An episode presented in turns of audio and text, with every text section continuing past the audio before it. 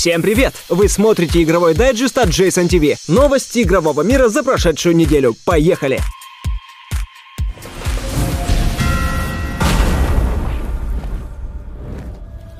Sega и студия Creative Assembly поделились планами на выпуск дополнений для Total War Warhammer. В дополнениях ожидается много интересного, от новых юнитов, добавляющих тактические возможности в битве, до новых школ магии, усиливающих арсенал заклинаний. Ближе к концу года будет добавлена новая играбельная раса. В будущих DLC игроки увидят новых легендарных лордов, новых уникальных юнитов и новые элитные версии уже существующих юнитов. Также анонсированы паки, которые будут добавлять в игру новые расы и новые компании компании. Релиз Total War Warhammer намечен на 24 мая для Windows, Mac и Linux.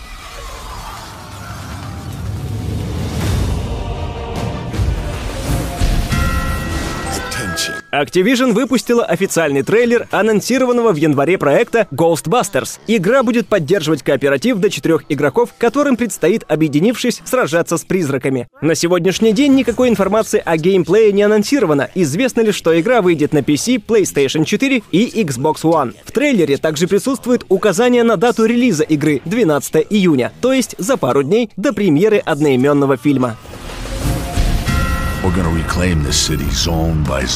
На прошедшей неделе студия Deep Silver выпустила геймплейный ролик Homefront The Revolution. Этот многострадальный шутер с видом от первого лица сначала разрабатывала THQ, затем перекупила Crytek, чему обрадовались геймеры, которая, в свою очередь, перепродала его Deep Silver. Действие Homefront The Revolution происходит в 2029 году, и, как и в первой части, в разгар войны США и Великой Корейской Республики. Протагонисту предстоит выполнять партизанские задания сражение в тылу врага, добывая потом и кровью победу в войне. Разработчики обещают нелинейный сюжет и большие разнообразные локации.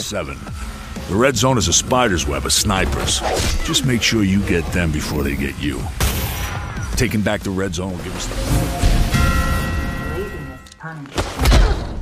Компания Electronic Arts обнародовала дату закрытого бета-теста Mirror's Edge Catalyst. Старт тестирования намечен на 22 апреля, и участники для него выбираются из заявок, которые заполнялись еще в феврале. В бете для игры будут доступны несколько основных и побочных миссий. Мир в Catalyst в целом будет таким же, как и в оригинальной игре, да и играть нам вновь предстоит за Fate Connors. Она по-прежнему борется за свободу и противостоят ей огромные и всемогущие мегакорпорации, управляющие городом. Релиз игры состоится 24 мая этого года на PC, PlayStation 4 и Xbox One.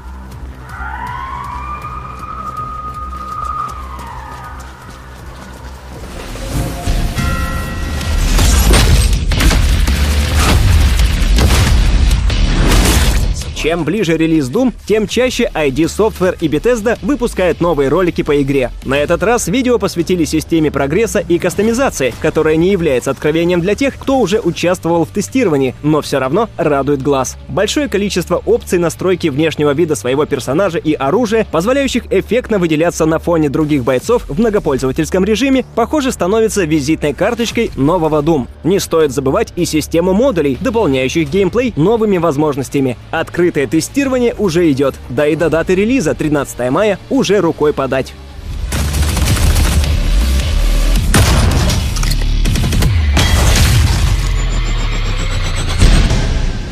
На сегодня это все новости. Подписывайтесь на канал и следите за обновлениями. Пока!